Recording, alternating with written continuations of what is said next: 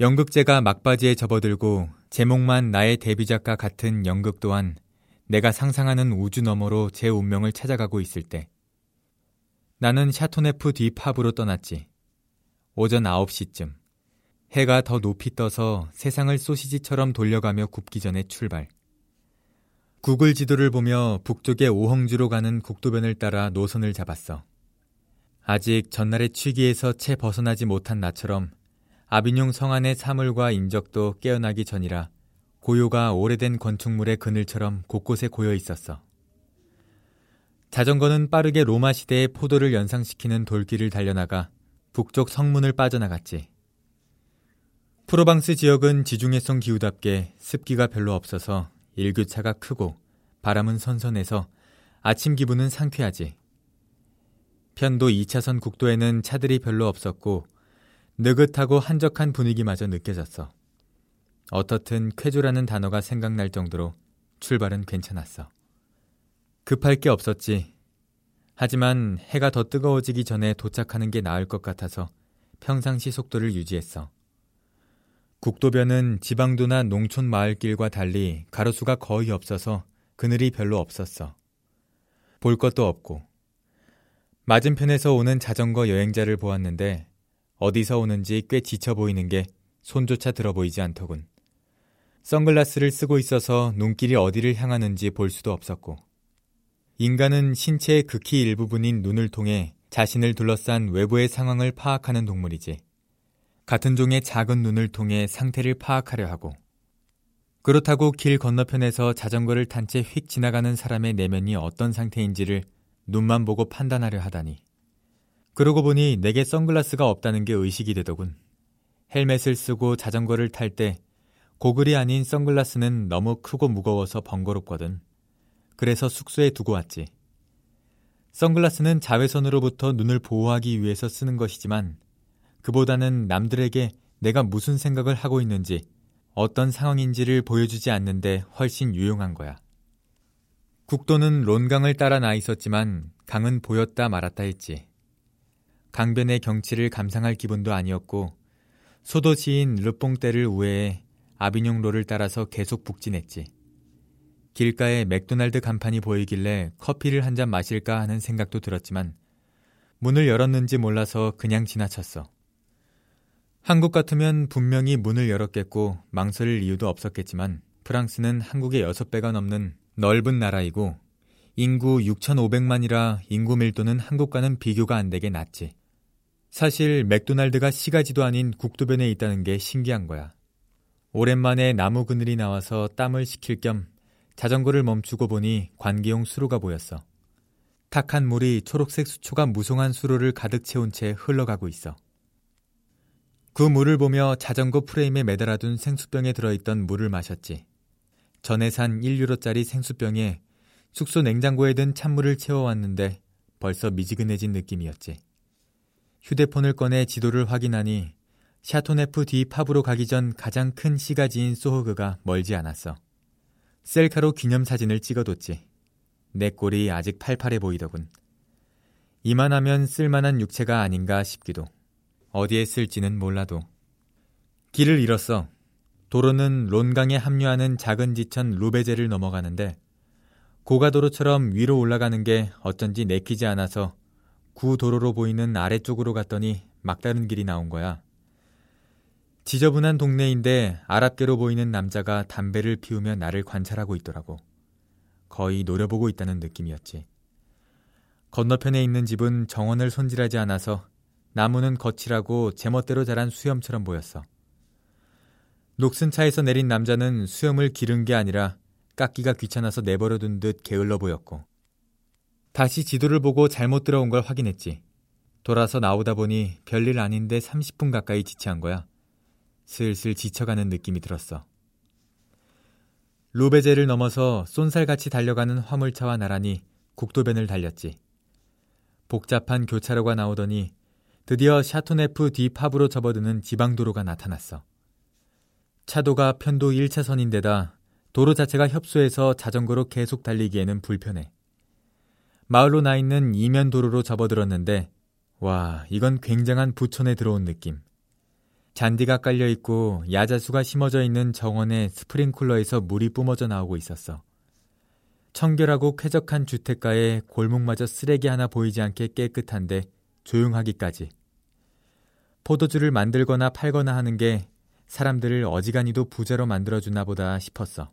내 몰골은 그런 부촌에 극적으로 대비되는 거지 행색으로 변해가고 있었고. Châteauneuf-du-Pape의 포도원들은 교황을 상징하는 모자와 방패가 그려진 문장을 와이너리 표시 입간판과 병에 표기할 수 있어. 마침내 모자와 방패를 입구에 매단 첫 번째 포도원이 내 눈앞에 펼쳐졌지. 특이한 건 황토빛 바닥에 깔린 자갈, 그리고 잡초였어. 인터넷에서 미리 읽어본 바로는 낮에 달아오른 자갈이 밤에도 열기를 내뿜어 알코올 함량이 높은 포도주를 만드는 데 일조한다더군. 잡초는 천성이 게으른 포도나무에게 가까이에 적이 있다는 경각심을 일깨우기 위해 일부러 심은 것이라나 뽑지 않고 놔둔 것이라나. 정작 나를 놀라게 한 건 어마어마한 넓이였어. 그대여 본 적이 있는가? 상상한 적이 있는가? 포도잎 빛깔의 녹색 지평선을. 그리고 지평선 끝에 샤토네프 디파브의 성곽 같은 게 보이는 거야. 갑자기 장화시는 고양이란 동화가 생각났어. 이렇게 넓은 들판을 가로질러 사람이 사는 성체에 다가갈 때의 두근거림이 그런 동화를 낳았겠더라고. 사자가 먼저 가서 이야기로 두근거림의 북소리를 정주자들에게 던져주는 거야. 나중에 도착하는 사람들에게는 위엄, 영광, 자비, 위대, 불세출 같은 형용사가 덕지덕지부터 매일 반복되는 일상을 사는 사람들이 감히 얼굴을 들어 바라보지도 못하게 되는 게 아니겠어? 장화시는 고양이나 웃지 않는 공주 같은 동화의 때루아가 바로 이런 거지. 영어와 프랑스어로 된 안내판이 나타났지. 하지만 문이 굳게 닫혀 있었고 사람도 보이지 않았어. 아직 이른 시간이어서인지 시음하러 오는 사람이 없어서인지 아니면 포도주의 인기가 예전만 못해서인지 모를 일이야. 하여튼 감탄스러운 건 넓이었어. 넓다는 건 멀다는 뜻도 되지. 카메라를 목에 걸고 수시로 셔터를 눌러가며 포도밭 사이의 평탄한 도로를 30여 분 넘게 달린 끝에 드디어 샤토네프 뒤 파프에 도착했지. 막바지에 꽤 가파른 언덕길을 올라서니 샤토네프 뒤 파프의 중앙광장이 나왔어. 거긴 그냥 관광지였어. 점심때여서 그런지 식당 앞 노천에 차려진 식탁에 관광객들이 앉아 있었고 인포메이션 센터에는 영어로 뭔가를 집요하게 묻고 있는 노부부가 보였어. 그들의 순서가 끝나기를 기다리다가 흐르는 땀을 주체할 수 없어서 가게에 들어갔지. 아이스바를 하나 사들고 나와서는 서서 먹으면서 다시 지도를 봤어. 자전거를 타고 샤토네프 뒤파부 인근을 돌아보는 코스가 나와 있었지. 40km쯤이었나? 포도지 시음도 하고 포도원 구경도 하고 유적도 돌아보고 하는데 한나절쯤 걸린다고 돼 있었어. 날씨도 좋고 시원한 가을날에 다시 한번 온다면 가볼 만한 코스 같았지. 나를 지켜보는 관광객들과 눈이 마주쳤어. 파스타와 콜라를 앞에 놓고 있는 것으로 봐서 미국에서 온 가족들 같은데 사춘기 초입에 접어든 아이들은 어지간히도 지루한 표정이더군. 그 표정이 관광거리가 될 정도였어. 샤토네프 디파브의 샤토는 몇 번의 전쟁과 화재로 거의 다 무너지고 벽 한쪽 면만 남아 있더군. 그걸 보기 위해서는 또 언덕길을 한참 올라가야 했지. 걸어가는 사람들도 숨을 헐떡거릴 정도이니 자전거를 타고 올라가는 데는 상당한 용기와 근력이 필요했지. 문제는 더위였어. 햇빛은 따가운 정도를 지나 뜨거운데 돌과 시멘트로 만들어진 건물과 도로는 빛과 열을 그대로 반사해내고 있었으니까. 자연스럽게 꼬불꼬불하고 그늘이 진 뒷길을 찾게 되더군. 골목 초입에 길가에 식탁을 내놓은 식당이 있었는데 거기 앉은 젊은 남자가 주먹을 들어 올리면서 해치워 버려 하고 외치는 거야. 손을 흔들어 주고 길을 올라가는데 가만히 생각하니 내가 프랑스식 응원구호를 알아들을 리가 없잖아? 그렇다고 그가 화이팅이라고 한 것도 아닐 테고. 뭐 어때? 알아들었으면 된 거지. 뒷길은 예상치도 않았던 기막힌 조망을 내게 선사했지. 아득히 먼 곳에 론강이 흐르고 있었고 드문드문 솟은 산과 언덕이 보였어. 그리고 포도나무의 정글. 아래에서 올려다본 벼랑에 핀 꽃과 덩굴 식물들, 붉은 지붕에 흰 벽을 한 집들이 완벽한 느낌이었어. 이제 된 거지. 관광을 왔다면 결코 얻지 못했을 보석 같은 뭔가를 자루에 가득 담은 셈이니 돌아갈 일만 남았지. 샤토네프 뒤 파프 포도주는 아비뇽에 돌아가 사기로 했어. 그 무거운 걸 어떻게 등에 지고 돌아가겠어? 구글 지도를 다시 살폈지. 왔던 길로 돌아간다는 것은 진정한 라이더의 본질에 위배되는 부도덕한 행위니까. 마침내 찾아냈지. 몇백 년 전에 만들어졌을 포도원 사이로 난 길을 따라가다가 론강의 지류를 건너서 섬처럼 된 곳을 지나면서 론강 본류를 건너는 다리가 있고 그 너머로 한적한 초록빛 지대를 지나 10km 정도를 가면 되는 환상적인 루트였어. 나는 자전거를 돌려 힘차게 페달을 밟기 시작했지. 시가지를 빠져나오는 길은 내리막길이어서 엄청난 가속이 붙었어. 포도나무 밀림에 접어들기까지 10분 정도밖에 안 걸렸어. 숲으로 된 성벽 같은 키 큰 나무들이 나타나서 무턱대고 그쪽으로 달렸지. 난데없이 숲속에서 음악 소리가 들렸어. 그건 앰프로 증폭해 스피커로 흘려보내는 인공적인 음악이었지. camp site였어. 오토 캠핑장을 겸한. 매점이 보였고 사람들이 그 앞에 한가하게 앉아 있었지.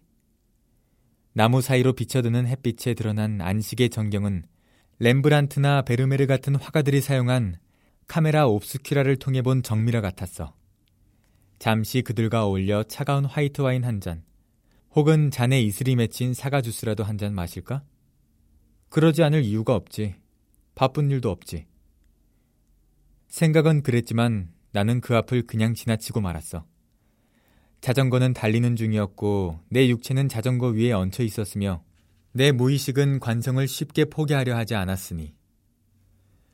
농로로 사용돼서 그런지 드문드문 갈림길이 나타났지. 그럴 때마다 구글 지도를 가동했지.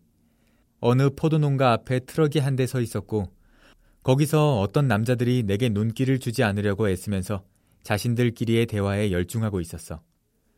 그러지 않고 미소나 인사를 보내온다고 해서 내가 길을 물어볼 것도 아닌데.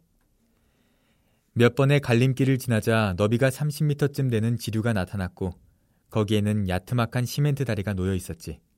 다리 위에서 휴가를 나온 사람들이 낚시를 하고 있었어. 숲의 그늘에 묻힌 물은 청록빛을 띠고 있었지. 다리를 건너가자 길은 곧 비포장도로로 변했지. 그건 지도에는 나와 있지 않았는데 3km쯤 가면 론강 본류를 건너는 다리가 나올 것이고 다리 건너편은 차가 다니는 제법 큰 도로이니 포장이 돼 있다고 지도에 표시돼 있었어. 길은 점점 좁아지고 모래와 자갈이 뒤섞인 험로로 변했어. 트랙터 같은 농기계나 트럭이 덜컹거리면서 지날 법한 길이었고 그나마 통행이 많은 것 같지도 않았지. 비가 와서 생긴 구덩이며 잡초가 자전거의 속도를 늦추게 만들었지. 그늘이 점점 사라지고 햇빛이 다시 빗물처럼 쏟아졌어. 문제는 내가 이글거리는 해를 정면으로 마주보며 가고 있다는 거였어.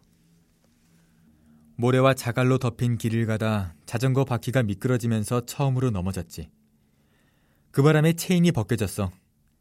그늘 한 점 없는 땡볕 아래에서 끈적끈적한 기름투성이인 체인을 끼우다 두 손이 온통 기름 범벅이 되었지. 풀잎에 기름을 닦다가 손바닥을 살짝 베이고 말았어. 땀이 눈으로 들어가서 베인 손보다 눈이 더 따가웠지. 기름 범벅이 된 손으로 눈을 닦을 수도 없으니 해가 비치는 반대편으로 돌아서서 그저 울 수밖에. 이번에는 땅이 물러서 푹푹 빠지는 길이 나왔어. 바퀴가 땅에 묻혀 자전거를 타고 갈 수가 없었지. 차가 다닌 흔적도 없는 걸로 보아 내가 길을 벗어난 것 같았는데 구글 지도로는 제대로 가고 있다는 거였지. 푹푹 빠지는 땅이 끝나자 난데없이 철조망이 등장했어. 내가 가고 있는 길이 사유지라는 뜻이지. 철조망 너머로 희게 빛나는 비포장 도로가 보였는데 거기를 지배하는 것은 자갈과 모래였지. 철조망을 따라가다가 무성한 풀숲 너머로 틈이 넓은 곳을 발견해서 자전거를 그 사이로 집어넣었어.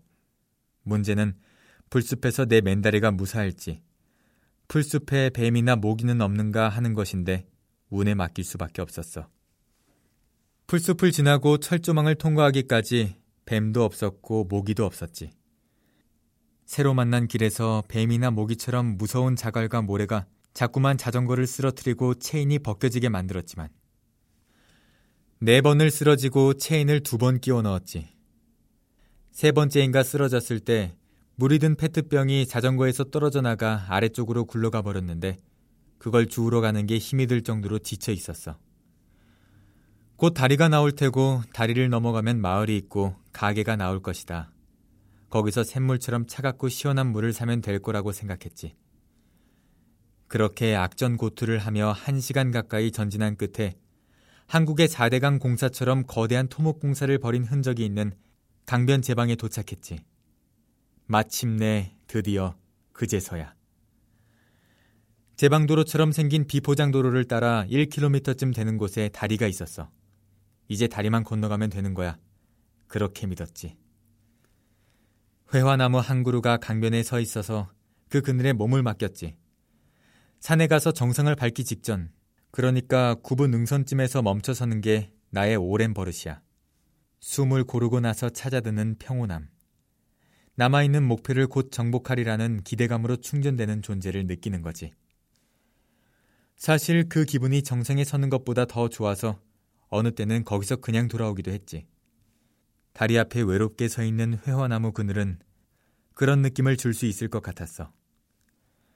하지만 강변은 산이나 포도밭 주변과는 달라도 많이 달랐지. 나무 그늘은 너무 작고 얕고 옅어서 기대도 잠시의 안식도 허락하지 않았어. 햇빛 속에 세워둬서 앙칼지게 뜨거워진 안장 위에 다시 앉았지. 엉덩이를 댈까봐 전면적으로는 아니고 살짝. 비틀거리면서 겨우 다리 앞에 이르러서야 비로소 경고문을 발견했어. 휴대폰에 사전을 찾아가며 독해를 한 내용은 이 다리는 노후화로 인해 안전이 확보될 때까지 통행을 금지하며 통행 시에는 폐가 망신할 정도의 과태료를 부과할 것임이라는 거였어. 경고문보다 더 강력한 통행 금지 조치는 다리를 아우슈비츠 수용소 담벼락 높이의 철망으로 둘러치고 맨 위에는 철조망을 설치한 것이었는데 철조망에 전기가 흐르는지와는 상관없이 자전거를 가지고 그걸 통과할 도리가 없었어. 자전거가 없다고 해도 마찬가지고 자전거를 안 가지고 가면 보증금 300유로를 날리게 된다는 건 전혀 문제가 되지 않았어. 문제는 구글 지도에 그 다리가 폐쇄되었다는 사실이 전혀 반영되지 않았다는 거야. 그곳은 워낙 시골이니 그런 세세한 정보는 위대하고 영광스럽고 자비로우며 불세출의 위험이 있는 지도를 개발한 구글 지도 담당자에게는 중요한 일이 아닐지도 모르지. 문제는 돈을 쳐들여 데이터 로밍까지 해가며 쓰고 있는 지도가 잘못된 정보를 주었기 때문에 내가 지독한 공경에 처했다는 거야. 물어볼 때도 사람도 없었어. 1km가 훨씬 넘을 듯한 다리 건너편에는 자동차 몇 대가 서 있었는데 사람은 보이지 않았어.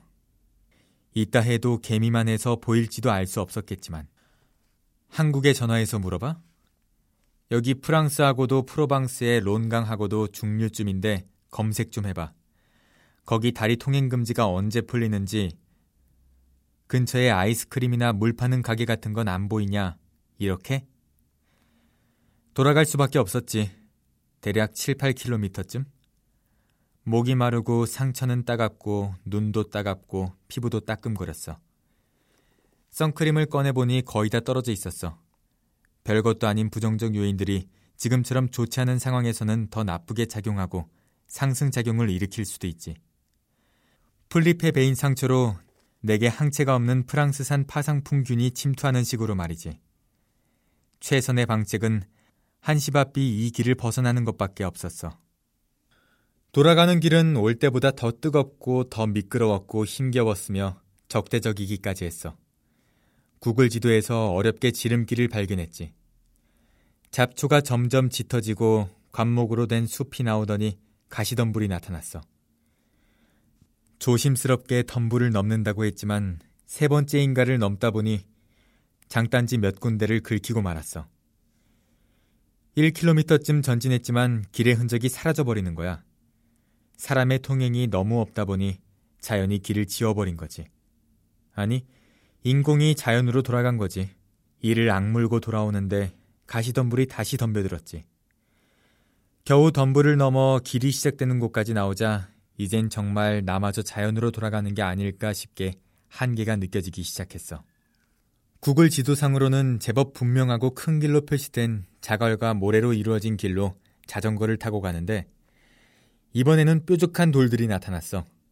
내 몸무게로 납작해진 타이어가 뾰족한 돌에 터질 것 같아서 자전거에서 내릴 수밖에 없었어.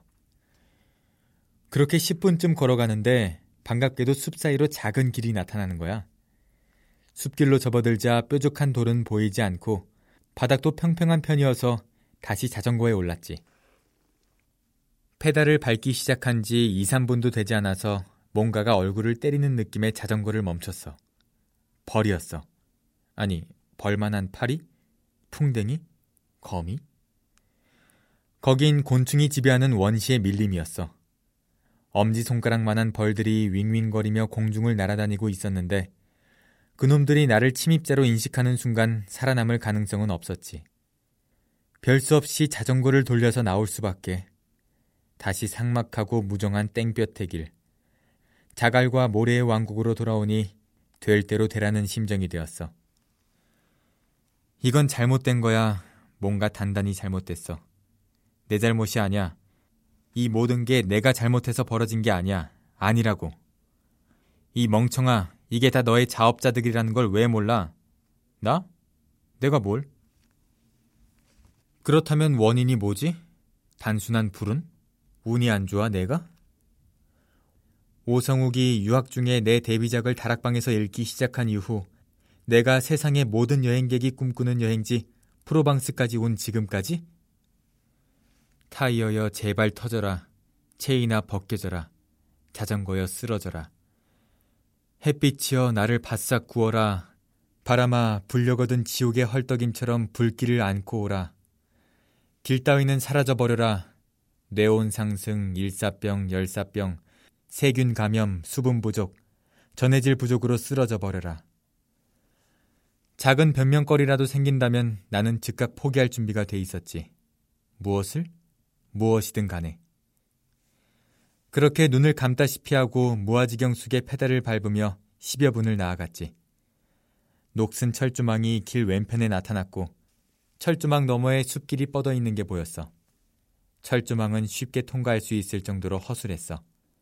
나는 망설임 없이 통과했지. 그런데 이번에는 웬 시커먼 개가 엄청난 소리로 짖으며 달려나오는 거였어. 검둥개는 상대의 기가 단숨에 꺾이도록 기운이 뻗쳤고 자신의 영역을 지킬 준비가 되어 있었어. 하늘이 내린 기회라고 생각했지. 그래, 고맙다. 나를 잡아먹어라. 착하지, 그래, 그래. 꽉 깨물어줘. 단번에 의식을 잃도록 치명적인 부분을 골라서. 그런데 개는 한 마리가 아니었어. 이번에는 삽살개처럼 큰 개가 우렁찬 소리를 내며 달려나왔지. 소나기는 혼자 오지 않는 법이지. 천둥, 벼락, 우박, 또 뭐냐? 웃음이 터졌어. 그때 숲속에서 개들을 부르는 사람 목소리가 들렸어. 그러자 내 주변을 뛰어다니던 지옥의 번견 같은 개들이 빗자루만한 꼬리를 흔들며 온 길을 도로 달려들어가대. 개들을 따라가니 낡을 대로 낡은 잿빛 외건이 나타났고 외건 앞에 간이 의자에 한 노인이 앉아 있는 게 보였지. 그는 사냥 모자를 쓰고 있었고 가슴을 가로질러 전통을 메고 있었어. 사냥꾼인데 총을 쓰지 않고 활로 사냥을 하는 전통의 사냥꾼이야. 트럭의 짐칸에는 새들이 줄에 꿰어 있었어. 활은 외건의 지붕에 놓여 있었고. 나는 그에게 달려가 여기서 빠져나가는 길을 가르쳐 달라고 말했지. 그는 내게 어디서 왔느냐고 물었고 어디로 가느냐고도 했지. 나는 물이 있으면 좀 달라고 갈라진 목소리로 요청했고 아비뇽에서 와서 아비뇽으로 돌아가는 길인데 빌어먹을 다리가 막혀서 돌아오다 죽을 뻔했다고 했지. 그는 내게 수통을 건네주고 내가 온 길을 다시 돌아가는 길밖에 없을 것이라고 했어. 나는 그럴 수가 없다. 지금까지는 구글 지도가 가리키는 대로 왔지만 이제는 나의 직감을 따를 것이다. 당신은 나를 도와 지도와 싸워줄 수 있다고 했지. 그는 거듭 내가 온 길을 다시 돌아가라고 했어. 나는 죽으면 죽었지 그럴 수는 없다고. 다리는 막혀 있고 지도는 엉터리다. 나는 나를 믿을 수밖에 없노라고 했어. 거기까지 나는 영어로, 그는 프랑스어로 말했어. 어찌된 일인지 프랑스어를 모르는 내가 늙은 사냥꾼의 말을 거의 다 알아들을 수 있더라고. 잠시 말을 멈추고 고집을 부리던 나를 바라보던 그는 활쏘기 연습할 때 사용하는 표적지를 꺼내 뒷면의 백지에 지도를 그리기 시작했어. 그는 구불거리는 선을 긋고 그걸 빅와타, 곧 큰 물이라고 불렀지. 그는 샤토네프 뒷파프를 왕관 모양으로 그렸고 아비뇽은 글자로 썼으며 두 도시 사이의 길을 한 줄로 그렸어. 그러고는 내가 등지고 있는 방향을 가리키며 그리로 가라고 말했지. 그는 내 저항 의지를 사냥하려는 듯 끈덕지게 설명했고 나는 결사항전의 태세로 모른다 모른다 정말 모르겠다고 말했지. 그렇게 30여 분이 지났어. 결국 나는 그가 그려준 지도를 받아서 배낭 속에 집어넣고 고맙다고 인사를 했지. 자전거 위에 올라가 페달을 밟기 시작했어. 개들이 전송하듯 따라왔어. 내가 가는 방향은 그가 가리키는 곳과는 반대되는 방향이었어. 돌아보자 그는 온 얼굴에 웃음으로 주름을 지으며 손을 흔들었어. 내 선택을 존중한다는 듯이. 개들이 보이지 않게 되었을 때 물이 가까이 있다는 느낌이 들었어. 소리도 냄새도 없었지만 습도의 차이랄까? 뭐 그런 직감으로. 자전거를 쳐들고 푹푹 빠지는 풀숲을 마구 짓밟으며 나아가 나무 사이를 빠져나갔어. 한때 포장이 되었으나 포장이 다 벗겨져 달아나도록 방치된 길이 나오는 거야. 우아 소리를 치면서 미친 듯이 페달을 밟았어. 어디선가 음악 소리가 들려오기 시작했어. 그리고 야트막하게 지류에 걸쳐 있는 시멘트 다리가 나타났지. 자전거를 탄 내가 골고다의 길로 접어들기 전에 본 세상사에 초연하게 낚시를 하고 있던 사람들이 여전히 낚시를 하고 있었어. 나는 그동안의 무지의 대가를 무서운 모험으로 치러냈다는 것. 그들이 라디오를 틀어놨다는 것. 라디오에서 산들바람처럼 살랑살랑 음악이 흘러나오고 있다는 것. 관광과 여행, 모험은 뭐가 다를까?